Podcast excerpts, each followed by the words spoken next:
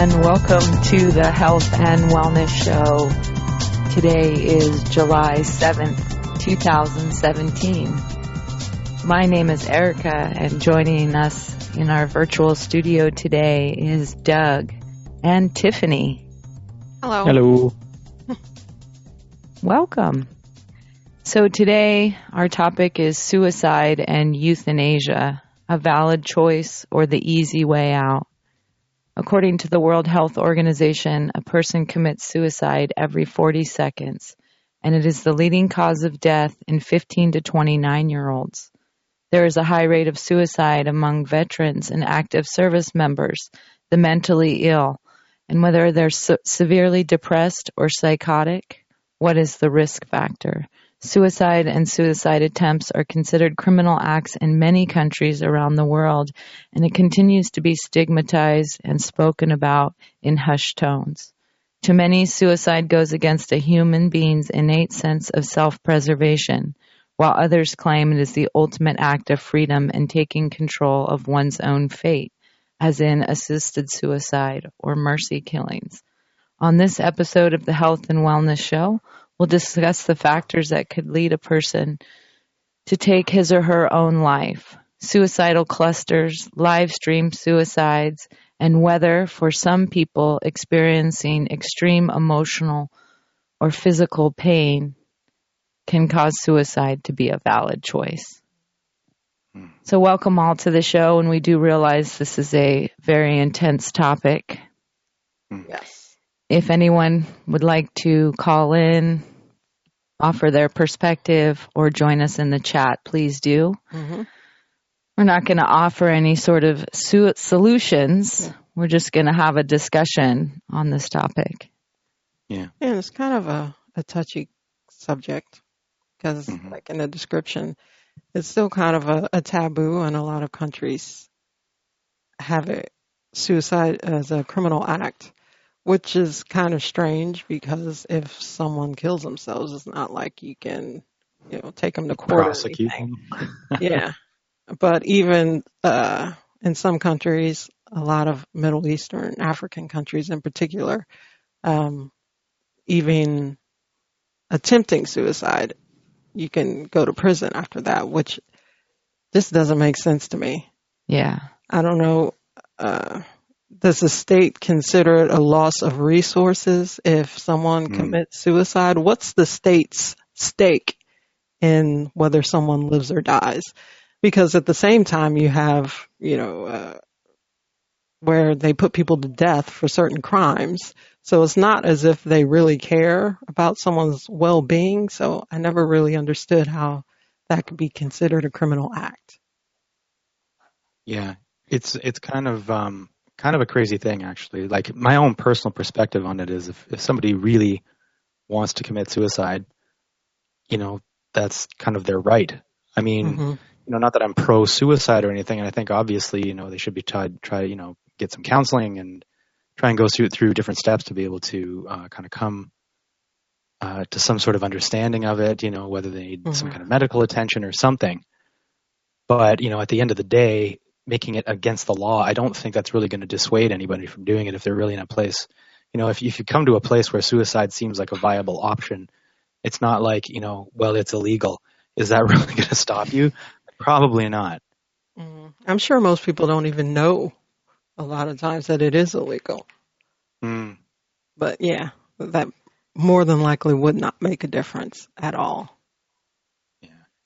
Yeah. Well, it's interesting. Uh, we started with the World Health Organization, and they had some statistics, and they were saying that um, you know that every 40 seconds, suicide kills more people than ac- conflicts and wars and natural catastrophes, Hmm. and that over the 1.5 million deaths that happen every year around the world, 800,000 of those are suicides, Hmm. and uh, Wow. 25% of that is actually found in rich countries where men are twice as likely as women to commit suicide. And the common methods are hanging, gunshot wounds, and poisoning by insecticides. Hmm. Hmm. And when I was reading about that, it made me think of the farmers in India that have been committing suicide because of the green revolution. And we won't get into that whole discussion here, but you know, people do it for varying reasons. And I think like in India, it's all about debt mm-hmm. and passing on this debt to your children. And of course, the family is going to be negatively affected if the parent kills themselves, but maybe they look at it as a way out mm-hmm. mm-hmm. so that their family doesn't pay a deeper price. Well, there are some rare cases of suicide where it's more like a social statement of protest, like people who self immolate during protests mm-hmm. In different parts of the world, or they uh, go on a hunger strike or do something in order to draw attention to some sort of cause, like they make a martyr of themselves. Mm-hmm. Well, there was one uh, guy I was reading about who was a, a DJ in Italy who um, had a really serious car accident and ended up a paraplegic. And in Italy, um, assisted suicide is illegal; it's not allowed. Although they've apparently been considering it for a long time, so he was kind of using his situation as a, a, a platform to kind of get the issue out there and try and you know get um, get the the resolution passed or whatever it was, you know, get get um, assisted suicide be to be legal in Italy. Um, but you know, the parliament was just kind of dragging their feet on it and everything, so he ended up going to Switzerland to do it. And the whole time he was kind of using it as a platform to, um, you know, try and make this kind of change happen in his country. Um, but you know, Italy being a historically Catholic um, country, I think that there was a lot of resistance to it. Mm-hmm. But um, yeah, so I mean, you know, drawing drawing attention to a, a cause of some kind. Well, this guy was dr- actually drawing attention to the idea of assisted suicide, mm-hmm. and his death was kind of, uh, you know, a way of kind of bringing that out. Well, it's interesting he went to Switzerland too because they were the first country to legalize assisted suicide back in 1942. Mm. And apparently, the law was reinterpreted um, to allow the existence of organizations to pr- provide aid to the dying. And it's led to an industry called suicide tourism. Hmm. So I don't know if we want to get into the whole euthanasia thing just yet. Yeah, you can do that. But I don't know, 800,000 people a year, if that figure is correct. It probably is more than that. Mm-hmm. Mm. But that is a lot of pain and suffering that people are going through where they see suicide is really the only way out. And I don't know. It's hard to put yourself in someone else's shoes when they're in such misery that that they consider that their only option at that time. Mm-hmm. Yeah, I think it's difficult for you know people who aren't haven't necessarily been in kind of a, a suicidal state or you know been on the verge or something like that where they're actually seriously considering it to to really understand that mindset mm-hmm. because um like I personally you know other than going through some you know terrible mood swings when I was a teenager I, I've never actually seriously considered um suicide like it, you know, things got really bad, and I maybe had these kind of fantasies of something. Oh, they'll be sorry if I was gone, or something like that. But it, mm-hmm. I, it was never anything where I actually was like, you know, maybe I could do this. Yeah. Like it's never something that actually crossed my mind.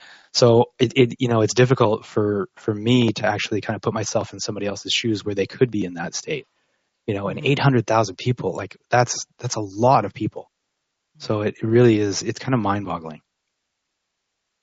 So is it, what is it?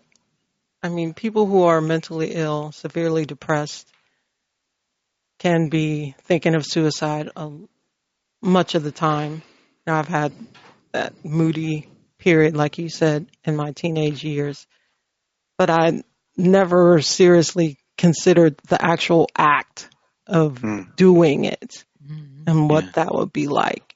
It was more like I was so disconnected from other people and lonely mm. that I just wanted the pain to go away. Mm-hmm. Mm. And I think that's what a lot of people who actually do commit suicide or have suicide suicidal thoughts think.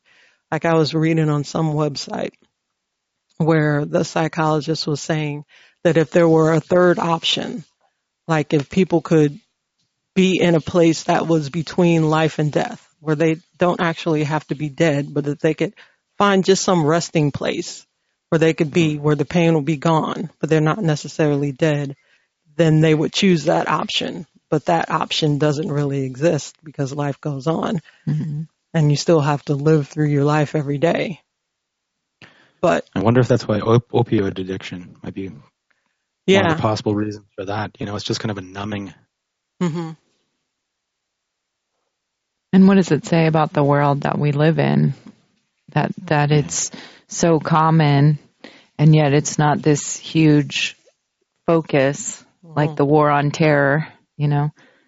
well, there is this epidemic of loneliness. Like articles come out about that all the time. hmm how people are so disconnected from each other and with you know social media it gives the illusion of connection with other people but it's not a real deep like day to day in person connection with other people and so we'll probably be seeing more suicides or attempted suicides and then when you factor in like the quickening of the cosmos and how things get before civilizations end you might Mhm. be seeing more suicides as well Well, and there's that whole myth, and maybe we should talk a little bit about that, about why people do it and how it's selfish or spontaneous. You know, all these different ideas, especially when it happens to a loved one or with children or teens. Mhm. Mm. You know, so maybe we want to speak a little bit about that. Yeah. Well, is it impulsive? I don't know if you could say one way or the other that all suicides are not impulsive or Hmm. that they are impulsive. Mhm. I think that people who are really seriously depressed and are constantly having suicidal thoughts and they actually carry out the suicidal act and succeed, I mean, there's a lot of planning that has to go into that. Mhm. And you have to kind of test the waters. You have to have a plan, like what you're going to do. And sometimes that process could take years. Yeah, or just making the decision probably takes a long time too. I, I, I think that the impulsivity thing is probably just from the perspective of other people. Yeah. Like, you know, some people might be severely depressed or, you know, considering suicide, but they're just very good at hiding it. hmm Um, and so, you, you know, it seems to come out of the blue, like come out of nowhere if somebody commits suicide. So there's this idea that it's all, it's a, it was a very impulsive act. I mean, some situations when there's an obvious cause, like, you know, some guy gets dumped by his girlfriend and commits suicide. Okay. Or, you know, there's a stock market crash and the bankers start throwing themselves out windows. Though th- those seem like you could maybe justify the, the label of impulsivity.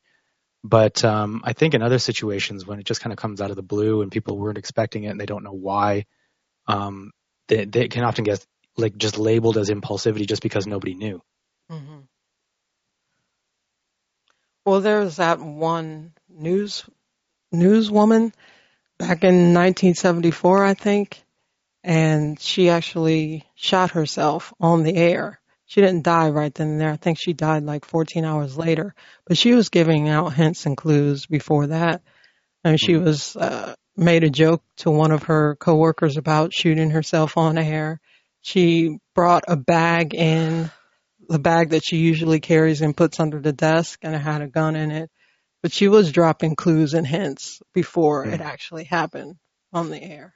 And she actually announced, like, in keeping with Channel 40's policy of bringing you the latest blood and guts in living color, you're going to see another first, an attempted suicide. She pulled out Mhm. a gun and shot herself behind the ear. But then when they started to look into it, you know, they had, for years, she had told her family that she felt depressed and suicidal.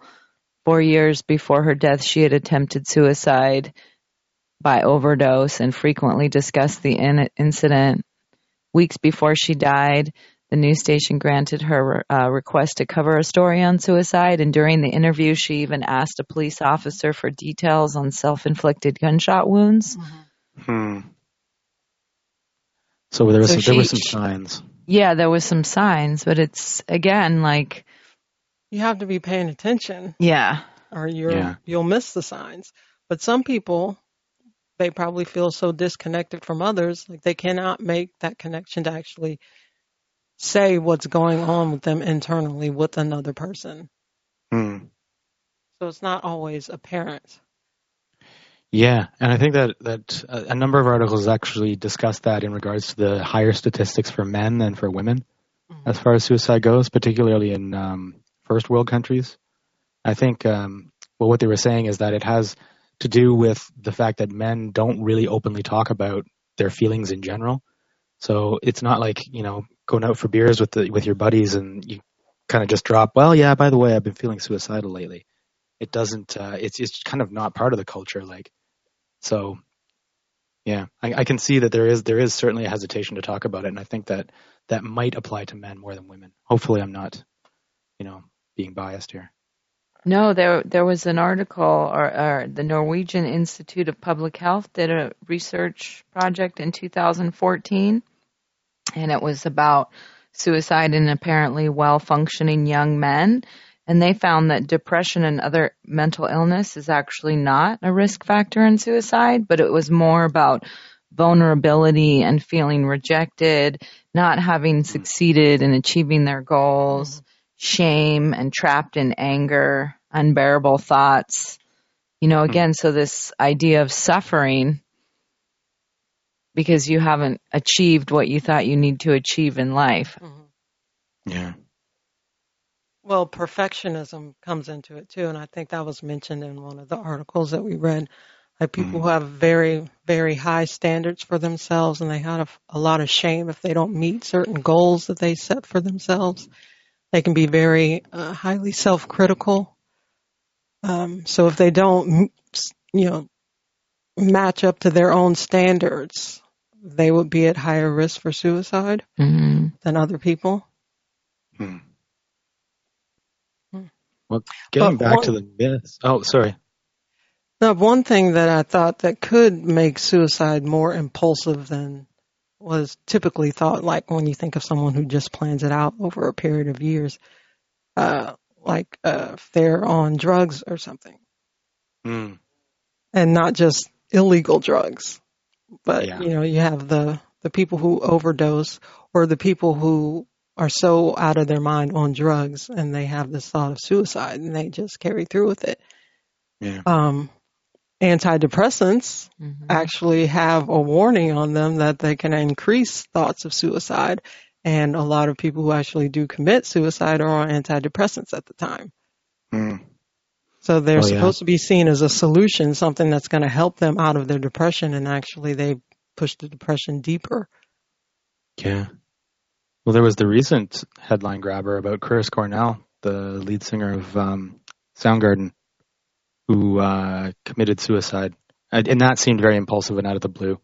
Mhm. And um, he apparently was on, was it Ativan? Ativan. Yeah, Ativan at the time, and had said to his wife that evening that he thought he maybe ta had taken one too many. And um, yeah, it's like the, they had a, a phone conversation before the show, and he was his normal self, and they were talking about their family vacation that they're going to take, and talking about the family and all that kind of stuff. And then after the show, he had taken these drugs, and apparently she said that she was talking to him on the phone, and he was slurring his words, and he didn't seem like himself. And then next thing you know, suicide. So it's very, very curious case, and certainly not the the only one. There's lots of cases of uh, of these um, people on these um, antidepressant drugs, you know, suddenly committing suicide. Mm-hmm. Another aspect of that, and I don't want to go too deep into it, is the military in the Yeah. U.S.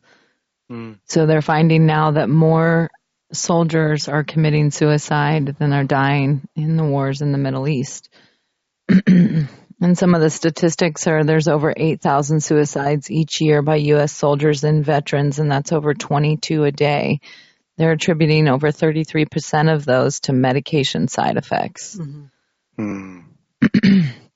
Um, over 500% so- of soldiers are actually abusing pres- prescription drugs and illegal drugs. So those are, you know, off pad use.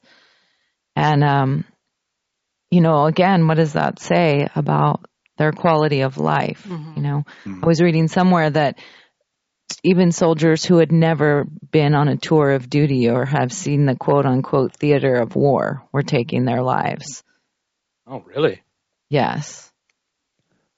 That's crazy because I I had always assumed it was kind of like a post traumatic stress type situation where you know these soldiers are kind of forced to witness these horrific acts of war Mhm. and um, you know as a result they just can't live with it and and kind of um, medicate themselves to the point where suddenly these side effects start showing up or they just can't take the the pain of this post traumatic stress type thing but if they if it includes soldiers who weren't even on the battlefield then that's very curious Yeah, but I don't think you necessarily have to be on the battlefield to get PTSD. Mhm. I mean, there's a whole military culture that can be difficult for someone, especially if they're more sensitive or, you know, they went through hazing or whatever it is the military recruits do to each other.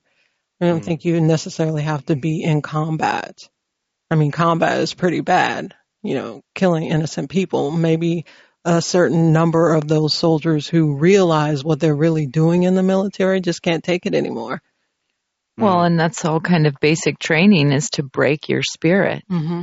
hmm One of the things that was interesting is that they were talking about the suicide rate of uh, active duty soldiers during the Civil War, which was one of the bloodiest wars in American history.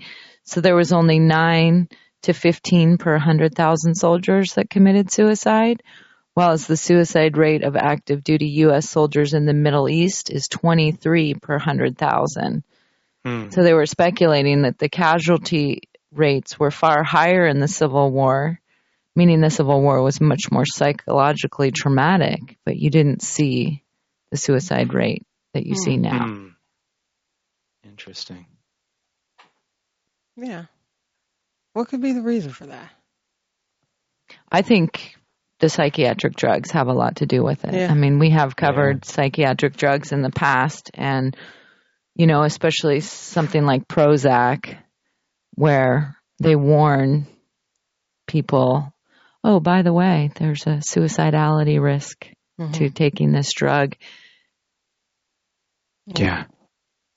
Which is so insane when you think about it. I mean, I know we've done shows on this in the past, but just the fact that a drug that's supposed to be helping you with your depression or your anxiety or your, you know, post traumatic stress disorder, whatever the case may be, has a possible side effect of suicidal suicide ideation. Like that just it, that just blows my mind. Like I mean, talk about like giving the wrong drug. Yeah. I don't think there is any right drug for major Wow. depression anyway. I mean, it can't be cured Yeah. with a pill. Yeah, Uh, I think you're right. Yeah. But I mean, in changing topics just a little bit here, but the drugging of children as well. Hmm. I mean, there was a Hmm. documentary that came out years ago called Generation RX, and it was basically all about the psychiatric drugging of children and all these children, eight, nine, ten year olds, who had killed themselves on these drugs, and nobody was looking into it. And it's really a very hard film to watch, but you realize, like, I mean, what would drive an eight year old to hang themselves with a garden hose? I mean, that just Jeez. That boggles the mind. Yeah, absolutely. Yeah. In my former career as a school based therapist, I had one nine year old that ended up in the psych hospital for attempting to kill himself. And it was Hmm. just so sad. I'm like, what could be going on? I mean, his home life wasn't the best. And I'm not 100% sure if he was on medication or not, but Mhm. it was just so tragic. Like, what kind of world is this that we're living in that a nine year old sees suicide as an option? Yeah. What kind of family life was that for him?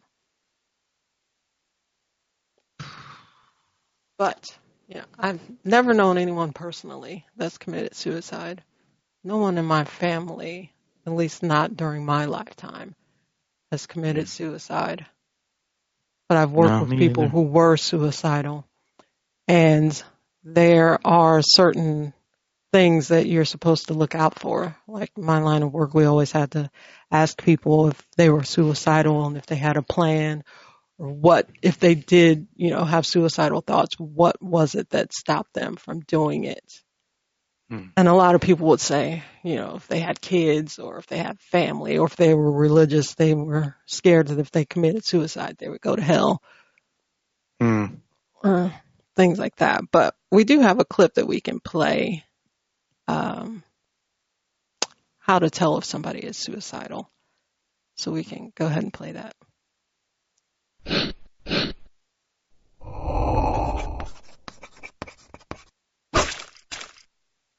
Suicide. The act of taking your own life. A horrific act, but sadly a common occurrence. Every 40 seconds, someone dies from suicide. That's 1 million people per year. Maybe you've never dealt with suicide directly. Maybe someone you know has attempted or committed suicide. Perhaps you have attempted suicide. Whatever your experience with suicide is, it's very important to understand the signs of suicidal behavior. But please keep in mind that not every suicidal person will show these signs. In addition, seeing a single sign does not mean that the person is suicidal. The point of this video is for you to understand these signs and work out whether the person needs a friend or professional help. Sign number one suicidal talk. What do you think about suicide? Have you ever thought about killing yourself? How would you kill yourself? What do you think is the best way to commit suicide? Questions or phrases like this may suggest that a person is considering it. They talk about it because they want your opinion. In a way, they are asking for advice on committing suicide while not openly admitting to it. This may also be a way they are screaming for help. Sign number two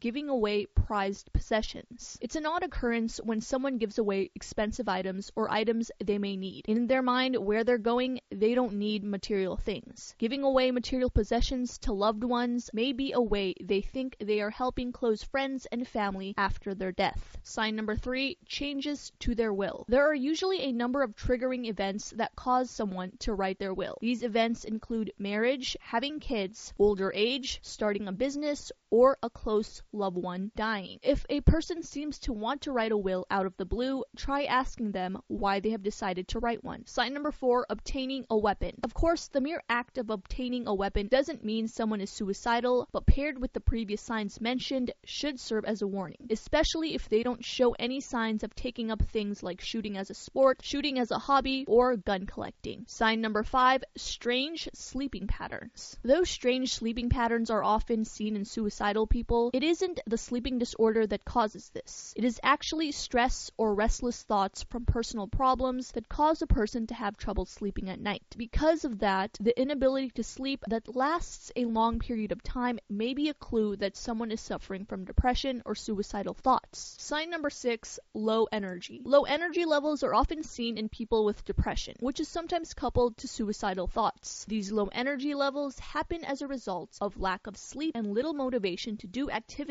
that will actually help them feel better. Sign number seven, abusing drugs or alcohol. A study by Bruce Alexander examined the theory of drug addiction on rats. Previous studies have concluded rats to be highly motivated for addictive drugs despite the obvious risks like being electrocuted or deprivation of food. Alexander challenged that notion by conducting a study of his own. He would put the rats in cages where they were free to do activities and interact with other rats. In past studies, the rats were in cages alone, often with nothing to do but the addictive drug. In Alexander's study, he found the rats to rarely take the drug. The same implications can be made for humans. When humans don't feel connected to anyone, they may turn to drugs and alcohol as a form of escape. Another reason may be because they think the drug will give them enough willpower to commit suicide. Sign number eight, low motivation for social life. People who want to commit suicide often drop out of their social lives. Depressed and suicidal people often do not feel connected to others around around them. As a result, they may end up dropping existing friends or family because they don't feel good enough for them. They may also see socializing as a distant, unimportant thing. Sign number nine, not participating in activities they love. Seen in depression as well, suicidal people find no interest in activities they love anymore. Nothing seems to matter and their interest is diminished. Sign number 10, self-harm. Self-harm is one of the biggest signs that someone might be suicidal. Examples of this include cutting, burning, and poisoning oneself. In a sense, it's a way that suicidal people test the waters to see if they actually have what it takes to commit suicide. Former self-harmers often say that the physical pain helps them escape the emotional one. Sign number 10, risky behavior. Studies have shown that suicidal people tend to take more risks. Look out for signs such as driving recklessly or picking fights. Sign number 11, emotional outbursts. Look for unexplained emotional reactions to certain things people have said in their presence. It might make no sense to you why these words are triggering such an emotional response, but it could be words that remind them of a traumatic event in their life. Sign number 12, body language. This is a very general sign, but paired with the previous signs could be a good clue of depression and suicidal thoughts. Look for body language such as slumped shoulders, staring at the floor, and unwillingness to make eye contact. Sign number 13, past suicide attempts. The number one and most obvious sign that someone might be suicidal is if they have a history of attempting it in the past. This is called suicidal tendencies. One thing people don't understand about depression is that it's not easily cured by a pill. A sudden stop of medication may trigger a worst wave of depression that will lead to another suicide attempt. Sign number 14, happiness and calmness. This sign is hard to spot because you may be under the impression that the person is becoming better. A misconception about depression is that the lowest point, you know, when they're really sad and in bed in one's life, is what causes this person to commit suicide. What actually happens at this point is that the person is unwilling to do anything. They are at such a low point, they are unwilling to eat, watch TV, or partake in their favorite activities. Their days are spent mostly in bed. Committing suicide actually takes energy and planning, so this happens just above the lowest point when they have the energy to think clearly and execute execute it. Just before the suicide, family members or close friends who were in contact with the victim have even reported seeing them happy and calm. This is because the suicidal person has finalized their plan and thinks they can finally escape the world. was how that ended. yeah. I don't think I've ever seen all of those signs in people. Mm-hmm. No. But I've definitely seen signs of severe depression, the body language that goes along with it, poor sleep, uh, talking about not necessarily suicide in itself, but not wanting to be here. Uh, just a lot of despair and hopelessness and no plans for the future. And I think that uh, in a lot of cases, like you don't necessarily have to be suffering from severe depression or be psychotic, or maybe there's voices that are telling you to kill yourself. But when you get to the point where you decide that death is the only way out, I don't think that that state of being in emotional turmoil is a normal state for human beings. Mm-hmm. And I mm-hmm. think that if somebody is in that state, it's very hard for them to see any other way out. It's very hard for them to see, you know, or to recognize that this too shall pass. Like mm. everything comes in cycles. You have periods where you're happier and periods where you're sad. But I think when someone is in that state, they cannot see past it. Mm. So you don't necessarily have to be crazy, but I think in certain ways you are out of your mind mm-hmm. when you decide to commit suicide. Yeah, I think that's true. Hmm. I mean, I think that that's that's part part of the whole suicide thing that is is that people really aren't thinking straight for the hmm. most part. I, mean, I guess I can't generalize entirely, but um, yeah, just the the inability to see um, outside of your own bubble mm. um, of you know depression, it kind of uh, it, it, it, kind of it almost goes without saying that you know that a person is in that, in that kind of state if they are actually willing to go, go and take their own life because if you did have kind of a wider perspective then you would see you know this too shall pass or um, you know there are other options you know i i always thought that it, i would like you know pack up and run and just Mm-hmm. try and start a new life somewhere or something like that before i would commit suicide Mhm. you know rather than just stay in the same situation that's causing whatever issues i'm Mhm. having i would see myself i mean maybe this says more about me than anything else but that like i i think i would probably you know bolt before i would like kill myself Yeah, I've thought about that too. And then there's that thought like wherever you go, there you are. I mean, what Well, are you yeah. running away from? You know, you're still going to have to deal with yourself and whatever it is that got you into this situation. But if Yeah. you're in that frame of mind where you're uh, under such turmoil and despair, you can't really see that Mhm. at the time. You can't think, oh, you know, my home life is just wrecked. You know, what can I do about it? You don't have the presence of mind to actually make a plan to make things better for yourself. And that's where I think yeah reaching out to other people would be the best thing that you can do in that situation. yeah But there are And the, even if go ahead.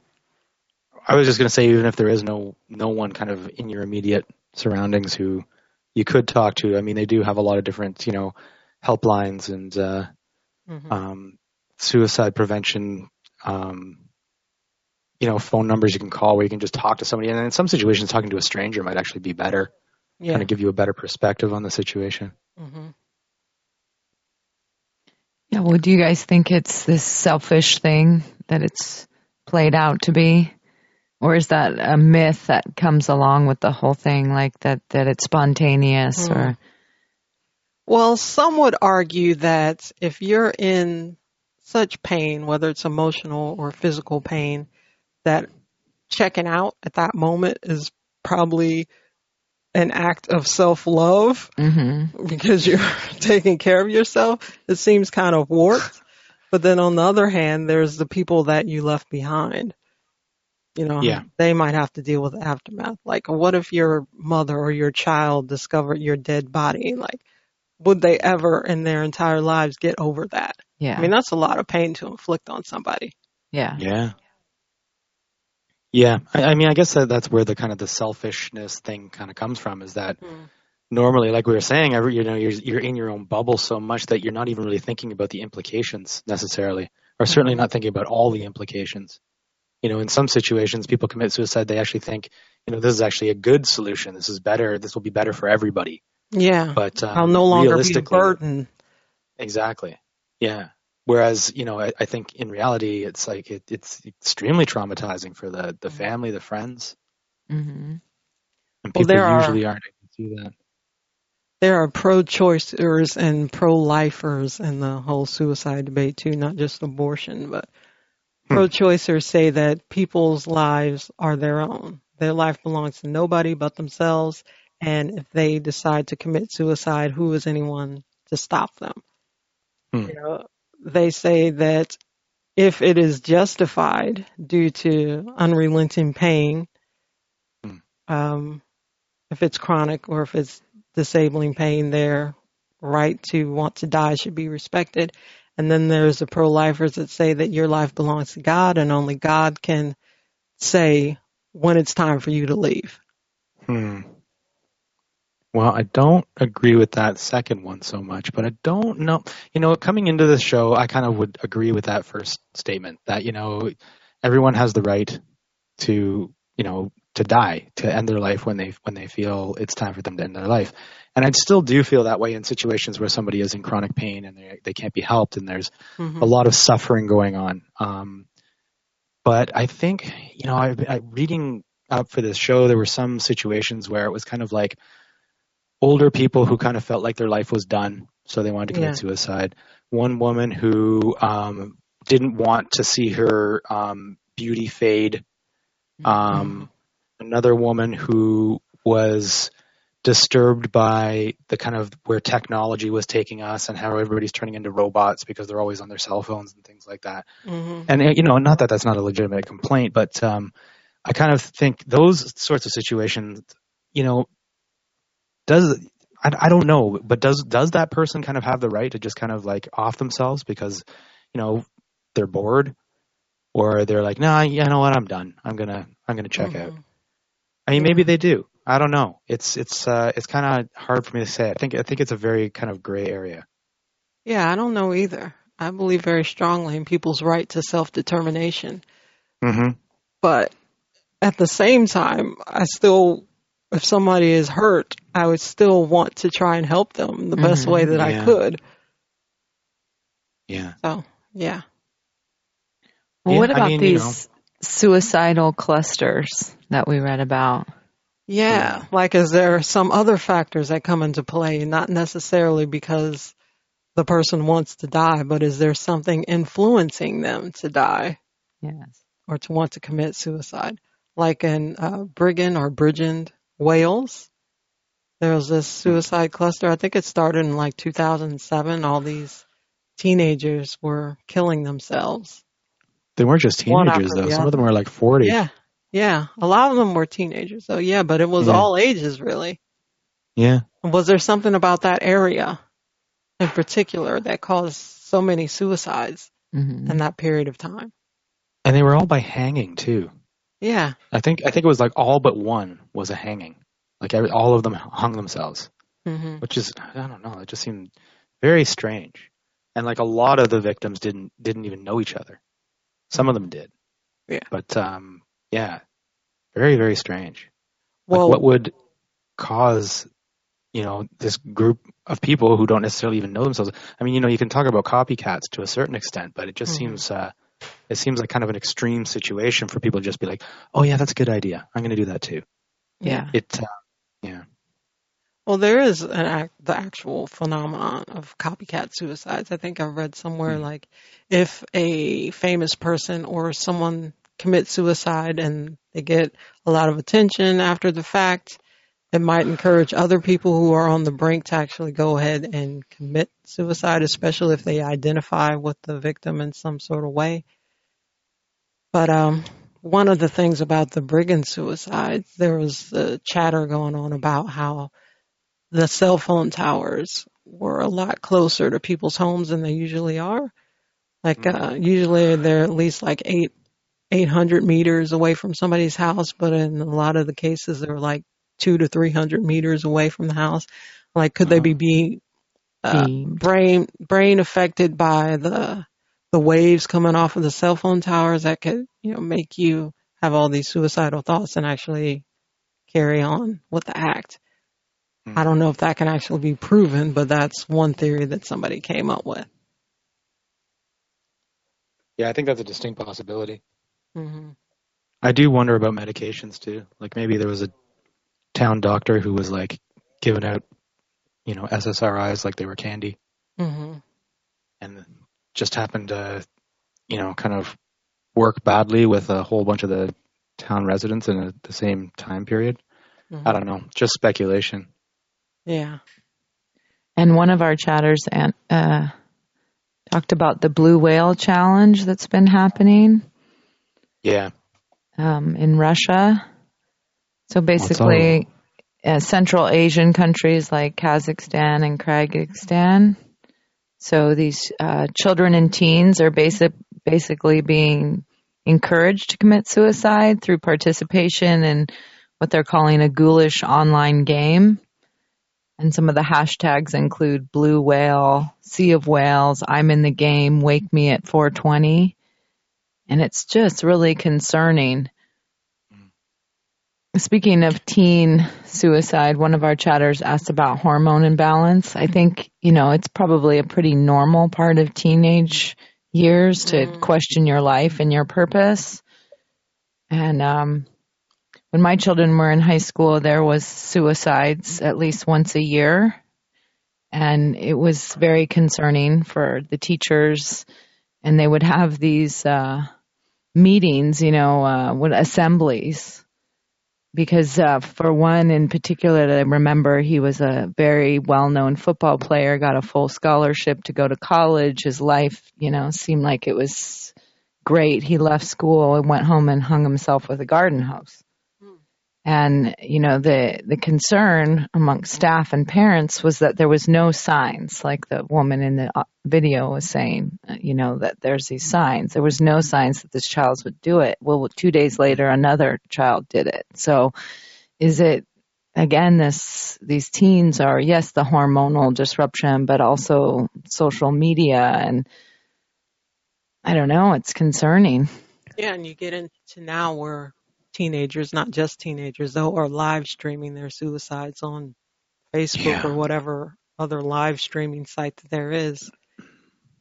Which is really Yeah. sad, but it's kind of a sign of our times. Like, uh, if social media is the only way that you feel like you have any kind of connection with somebody, I don't know, maybe in some of these cases, like they said that a lot of them took a really long time, like hours Mhm. live streaming before they actually committed the act. And there were some people that were egging them on and others, you know, they would, they didn't know where they were. Who could they call Yeah. and try to, you know, stop them from doing it? But it's just really strange that it's come down to people broadcasting their suicides for everyone to see.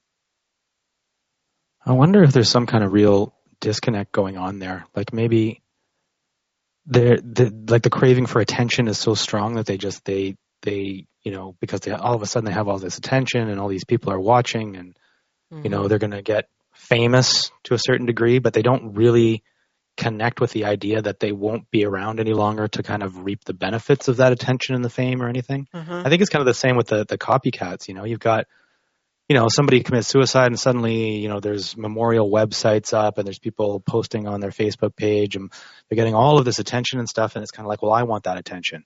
Mhm. So a copycat you does that. won't be around to get the attention. Well, exactly. You're gone. Exactly. Yeah. Yeah.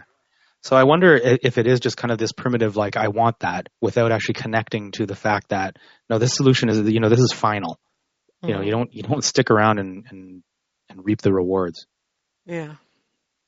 Well, it's kind of that age too, like acting without thinking about the consequences of your action. And maybe that's why this blue whale challenge is happening because, you know, these children are looking for something in their life and they find this online game. And apparently, just from reading the article, it's like there's all these challenges, like 40 or so challenges to you know, challenge your fear, stand on the side of a building, but the ultimate challenge is to kill yourself.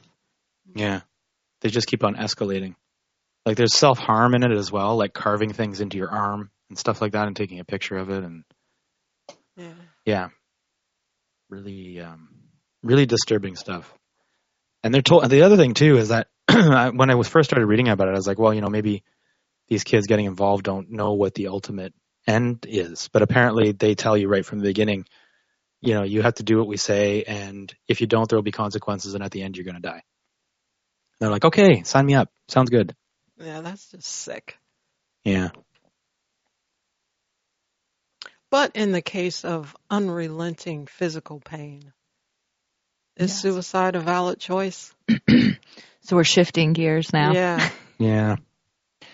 Euthanasia. Yeah, I think so. Mercy killings. Yeah. Yeah, I think um, I think I think in that kind of situation, it is it is warranted.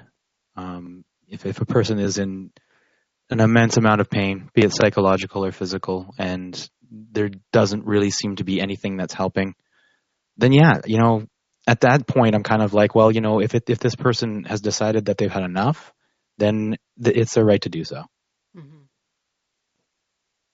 I think that can come in two forms, like active and passive. hmm Like if you're actively going to kill yourself. Like there's some countries where it's okay, but nobody can help you. hmm You have to do it yourself. But then Mm. there's also like passive suicide where you have the do not resuscitate orders or someone's so old and infirm, you're not going to take any measures to try to save their life. Like say they're in a Mhm. hospital bed and been in a hospital bed for years. They're pretty much a vegetable and they catch pneumonia. You're not going to treat the pneumonia. So that would be like a passive suicide hmm or passive euthanasia. But uh, I don't know. Like for me personally, if if I was, I don't know. I've never been in severe debilitating pain, which there was no cure for it ever. So I can't really say what I would do in that situation, but Mm. I kind of don't want to end the game before it's over. yeah. No, I know what you mean. Yeah. I it, it's hard to know what what I would do in that kind of situation. hmm But um I, I know what you mean. Like I kind of would feel the same way. It's like, well, what if I miss something? hmm what if a You'll cure is come right back around and the see it again. Yeah, Yeah. there's the whole like I don't know if everybody believes in reincarnation, but if I decide to check out for whatever reason, I'm still going to have to come back and do it all over again. Yeah. It's a possibility. Yeah. But we do have another clip. This is from a counselor who was actually suicidal at one point in his life, and he's talking about how he coped with that and what actually brought him out of it.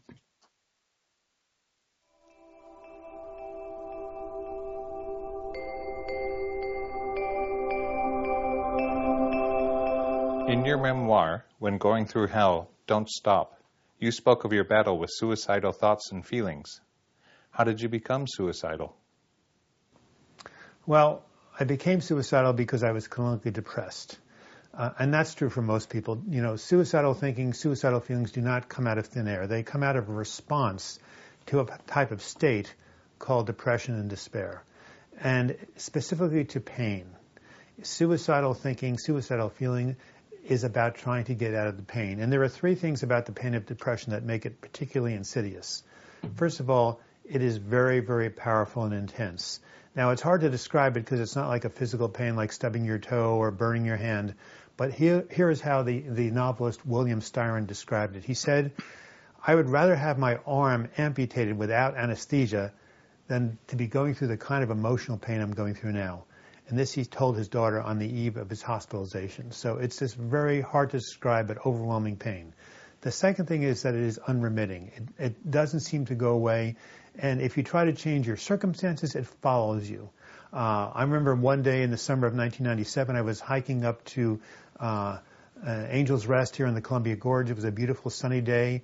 And even though I was surrounded by the forest and, and, and, the, and the beautiful sunshine and the trees, all I could think about was when I got to the top, do I want to jump? I mean, I could not enjoy what was around me because I was imprisoned by the darkness within my own mind.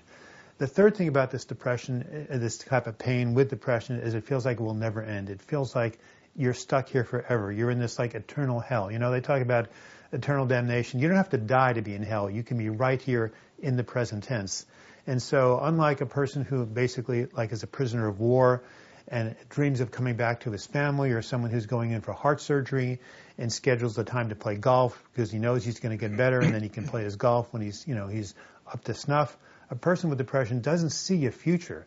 Someone once said that depression is a failure of the imagination. So you're stuck in this hell that is going for eternity. Well, in that case, why wouldn't you want to have a way out? It would seem that would be an expression of self-love rather than self-destruction. When did you realize you were suicidal and did you make any plans? Well, you know, I was kind of struggling with my misery for a while, but then one day I, I, I uh, created a will, put my affairs in order, and made my brother the executor. That's how I knew I was uh, serious. So what did I think about? You know, if you know someone who is suicidal, the first thing, one of the first things you say to them is, "Do you have a plan?" So, if someone had asked me that question, I would have said, "Well, well, yeah. One idea is maybe I'll shoot myself because it's, you know, one of the more efficient ways to do yourself in." But then I remember talking to uh, a counselor in Florida during one of my previous episodes, and he said, "You know, Doug, I wouldn't be so sure because I had a uh, a client who shot himself right in the head, but it didn't kill him. It just made him a vegetable, and he was on life support the rest of his life." and that didn't seem like a really good option. So you know, I couldn't really be sure that would that would finish the job. Uh, then I thought about, well, maybe I should jump off a bridge or something. But then I realized, of course, as the time came closer, that I was afraid of heights. I also said to myself, what if once I get over the rail, I change my mind? And in fact, this is what happened to two survivors of jumping off the Golden Gate Bridge. One person said, as soon as I got over the rail, I realized that everything in my life that I thought was not fixable was in fact fixable. Fortunately, he survived and was able to rebuild his life. Um, the third option I had was to save up a lot of pills and take those, But then I remembered that only 3% of people who try overdosing themselves are successful. And besides, when it really came down to it, I really didn't want to die. I just wanted to get out of pain. And that's what most people who are suicidal struggle with. They're not really trying to destroy themselves. They're just looking for a way out of this unbearable pain. What thoughts and ideas did you have that prevented you from carrying out the urge? So I talked about these urges I had, these plans about guns and, and, you know, jumping off bridges and using pills. And these were things that obsessed me day in and day out. But I also had some other thoughts and feelings that would counter those. Uh, the first was a healthy fear of death. I mean, we have it hardwired into our being. It's called the survival instinct. And, and I didn't really know what death held in store for me, even though I had some ideas. And so I think this, this healthy instinctual fear of dying was one thing that kept me from acting out. The second thing was uh, I happen do believe in reincarnation. I'm not sure it exists, but I, I think it probably does.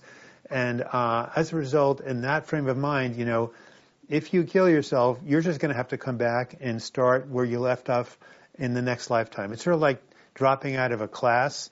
You take it incomplete, but at some point you have to make up the class in order to graduate. So I realized if I wanted to graduate from the school of life, there were no shortcuts, there were no easy escapes. And the third and probably the most important deterrent to me was the fact that I knew the effects on other people my suicide would cause because I had been close to people, including my own psychotherapist who had taken her own life. And I saw that the people left behind have a tremendous amount of suffering they're dealing with, guilt, and could I have done more, and anger, and, and in some ways people never get over it. So I thought to myself, you know, here I am going through this hell, and if I do something to harm myself, then I'm just going to have other people in my life who are close to me go through hell also. And why do I want to increase the suffering in the world when my suffering is plenty? So it was those three things, uh, fear of death, a belief that maybe if I did die, I'd have to come back and do it all over again, and the desire not to increase the suffering of the world by hurting the people I love. Those were three reasons that kind of kept me from the abyss, from basically taking that final act. What kinds of support did you get from other people? Well, in my book, Healing from Depression, I say the second pillar of healing is reach out for support. Unfortunately, I did have support from a lot of people, and from that, I've come up with the saying, it takes a whole village to shepherd someone through a dark night of the soul. I just want to talk about two people right now who really helped me through this suicidal episode. One of them was Mary Morrissey, who is the head minister of the Living Enrichment Center. And when I came to her, she said, you know, I want you to think about this depression not as an abyss, but a transition point. Because in Buddhism, we say that all states turn into their opposites. So pain turns to pleasure, pleasure turns to pain, nothing uh, lasts forever. And, you know, just because you're going through the valley of the shadow of death, you don't have to pitch, pitch your tent there.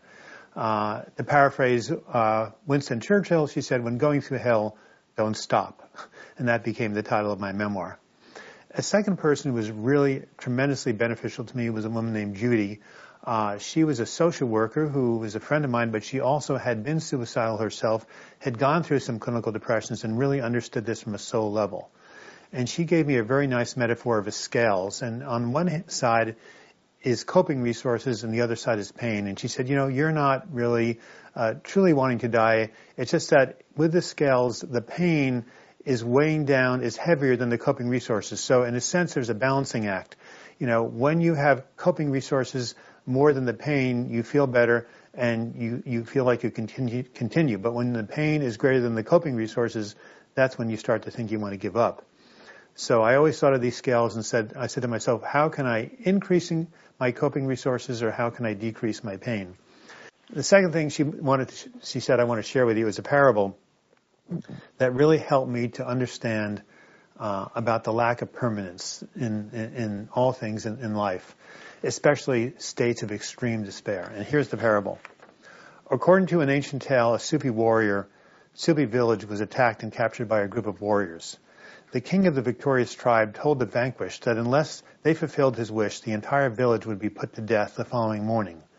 The king's wish was to know the secret of what would make him happy when he was sad and sad when he was happy. The village constructed a large bonfire, and all night long their wise men and wise women strove to answer the riddle.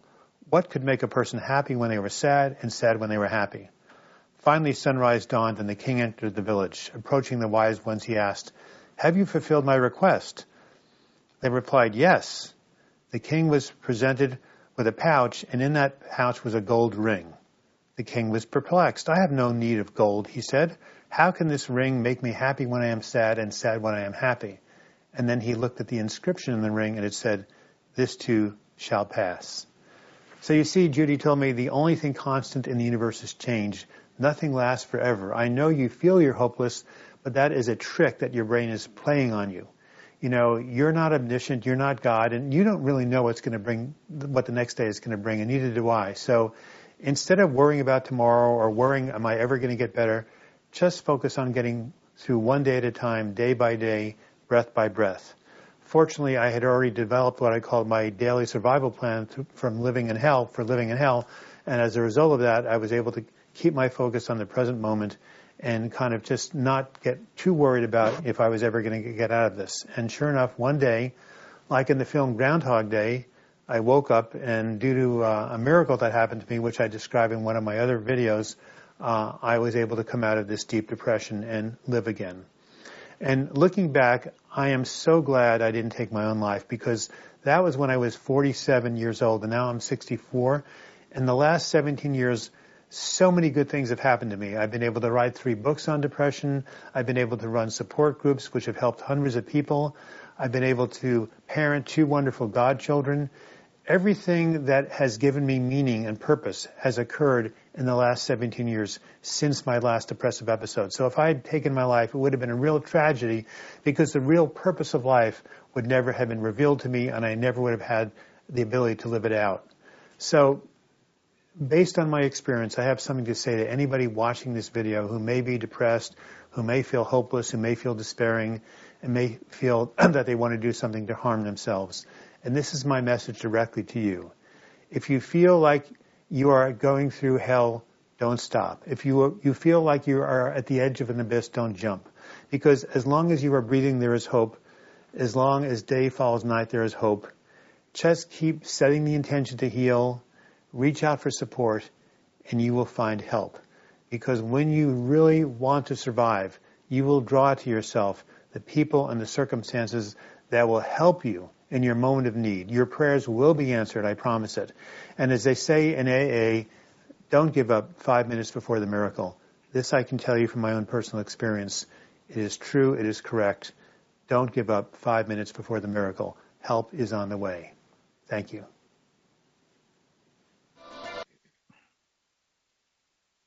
Well, that was very inspiring. Mm-hmm. Yeah. Yeah, definitely.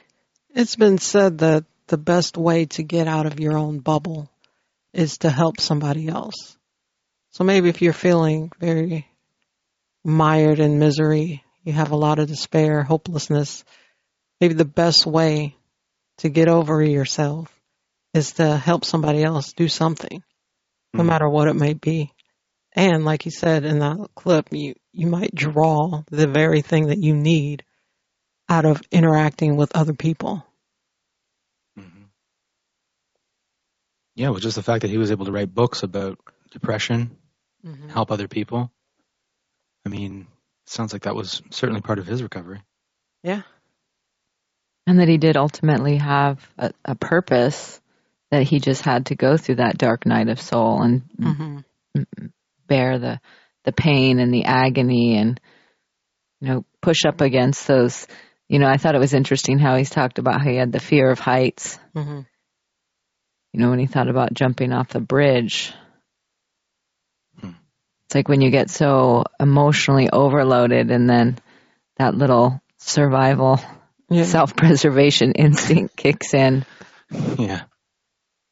and they have built on the Golden Gate Bridge a big wire fence so people don't jump off and Mhm. people Mhm. still do it Mhm. repeatedly. So Where there's a will, there's a way.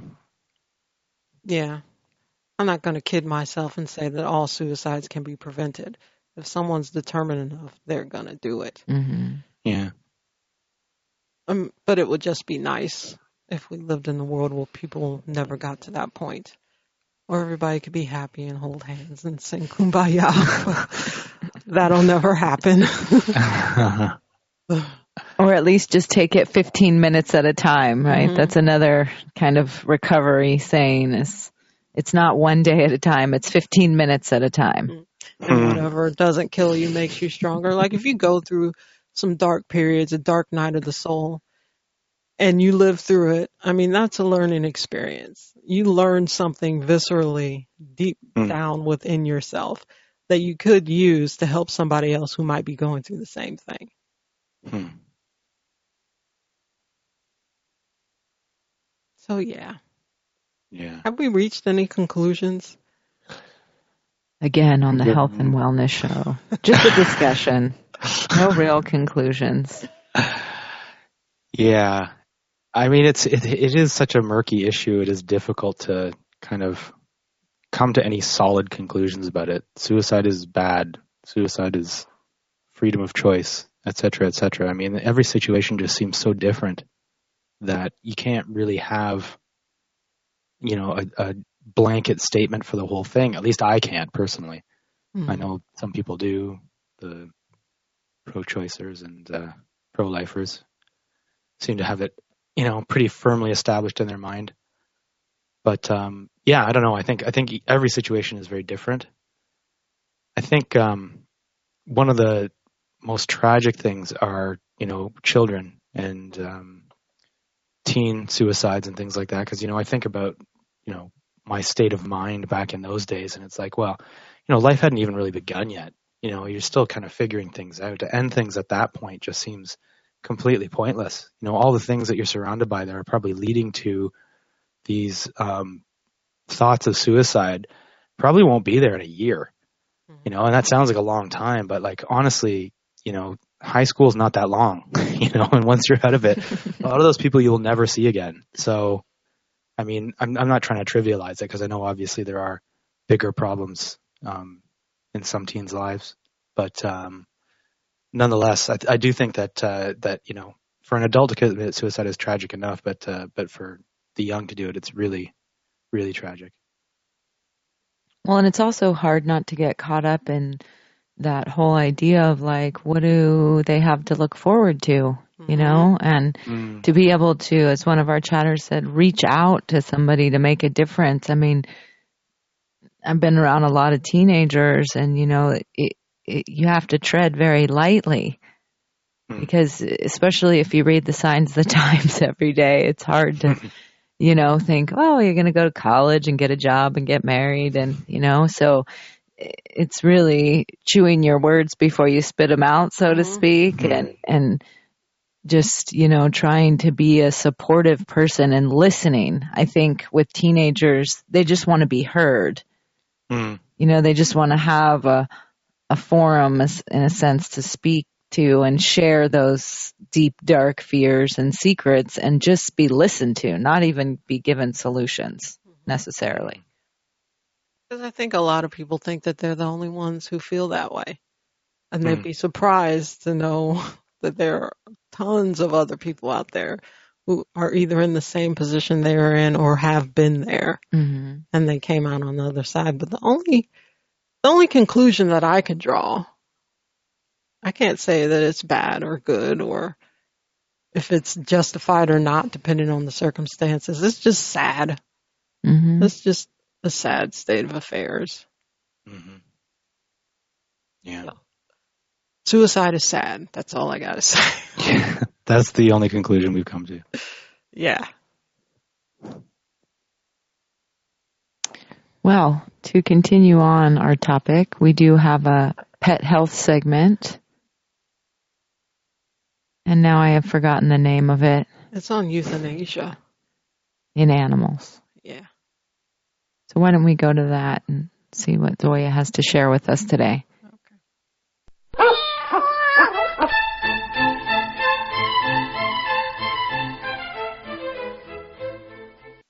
Hello, and welcome to the Pet Health segment of the Health and Wellness Show. This week I would like to share with you something that isn't easy at all. The end of yesterday's shift wasn't easy at all. Within half an hour, we had three emergency patients, two of them died, and the third one was in a critical condition when I left home. Hopefully he's still alive. Each of three uh, of the three cases had different circumstances. One was a dog that got attacked by another dog. Another was a dog that has been suffering from undiagnosed pulmonary edema for a week already. And another one was ran over by a car. But in all the cases, we had owners totally devastated and crying in the lobby. Since we had to act quickly, we divided the job between us, and each of the doctors who were on a shift took care of the animals and the owners of this animal. Now, some time ago, I had to do a fluid therapy to a cat that was diagnosed with panleukopenia. This is a deadly infectious feline disease. This cat was in a serious condition, and the owner tried to get used to this idea that she may lose her cat very soon. She said to me, I wouldn't be able to do the job you do. I'm too emotional. You are veterinarians have to be unemotional and heartless to do the job you do, like euthanasia. Well, at the time I just comforted the woman and told her that we are not unemotional. We just understand that it is best to end the animal's life if they are suffering, that it is the most compassionate thing to do. But I would be lying if I said that I don't question it and don't wonder from time to time why indeed I'm able to do it. Perhaps that's why, according to the statistics in the West, veterinarians are on the first place in suicides. Uh, there is also this term, compassion fatigue, it simply can be extremely draining to care about each animal on the levels owners would do it. There is also the question of should we care on the same level? Does it mean that we would do less to save the animal? So it is a very controversial topic that raises a lot of questions. Because I was also witness to cases where owners weren't ready to let go of the pets and invested a lot of money in prolonging their lives, which unfortunately meant prolonging their suffering.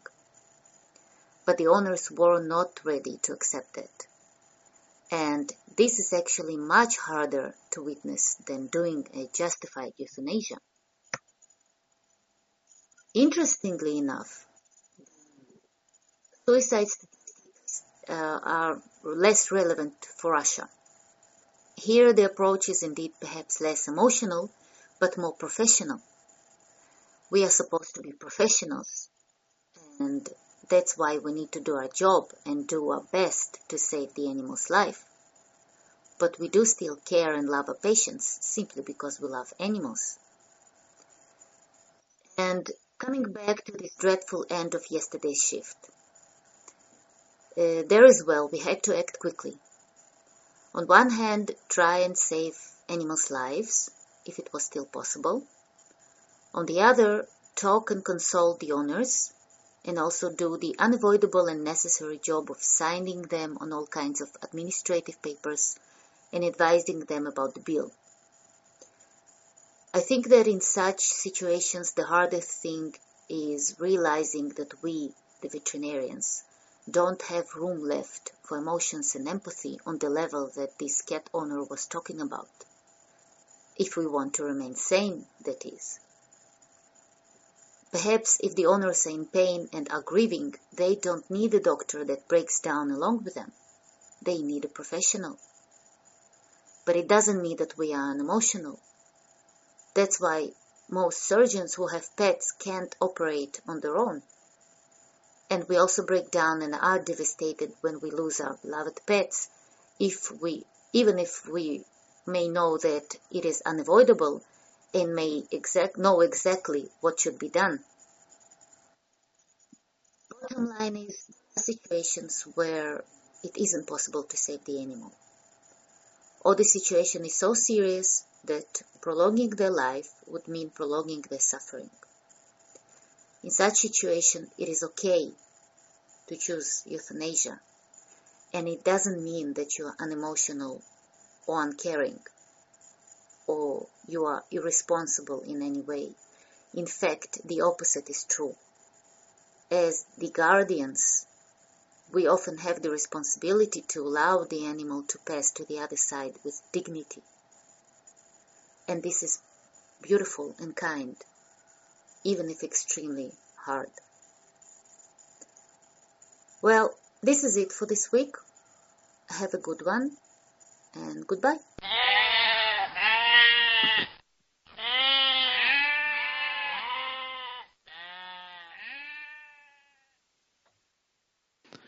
Well, thank you, Zoya, for that.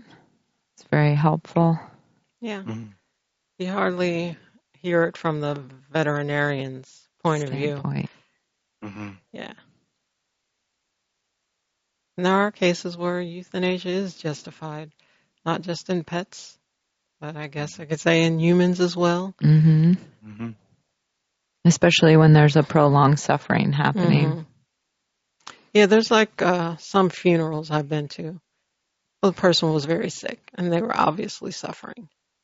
It wasn't such a sad occasion as it could have been, like if they had died in the prime of life and at the peak of health.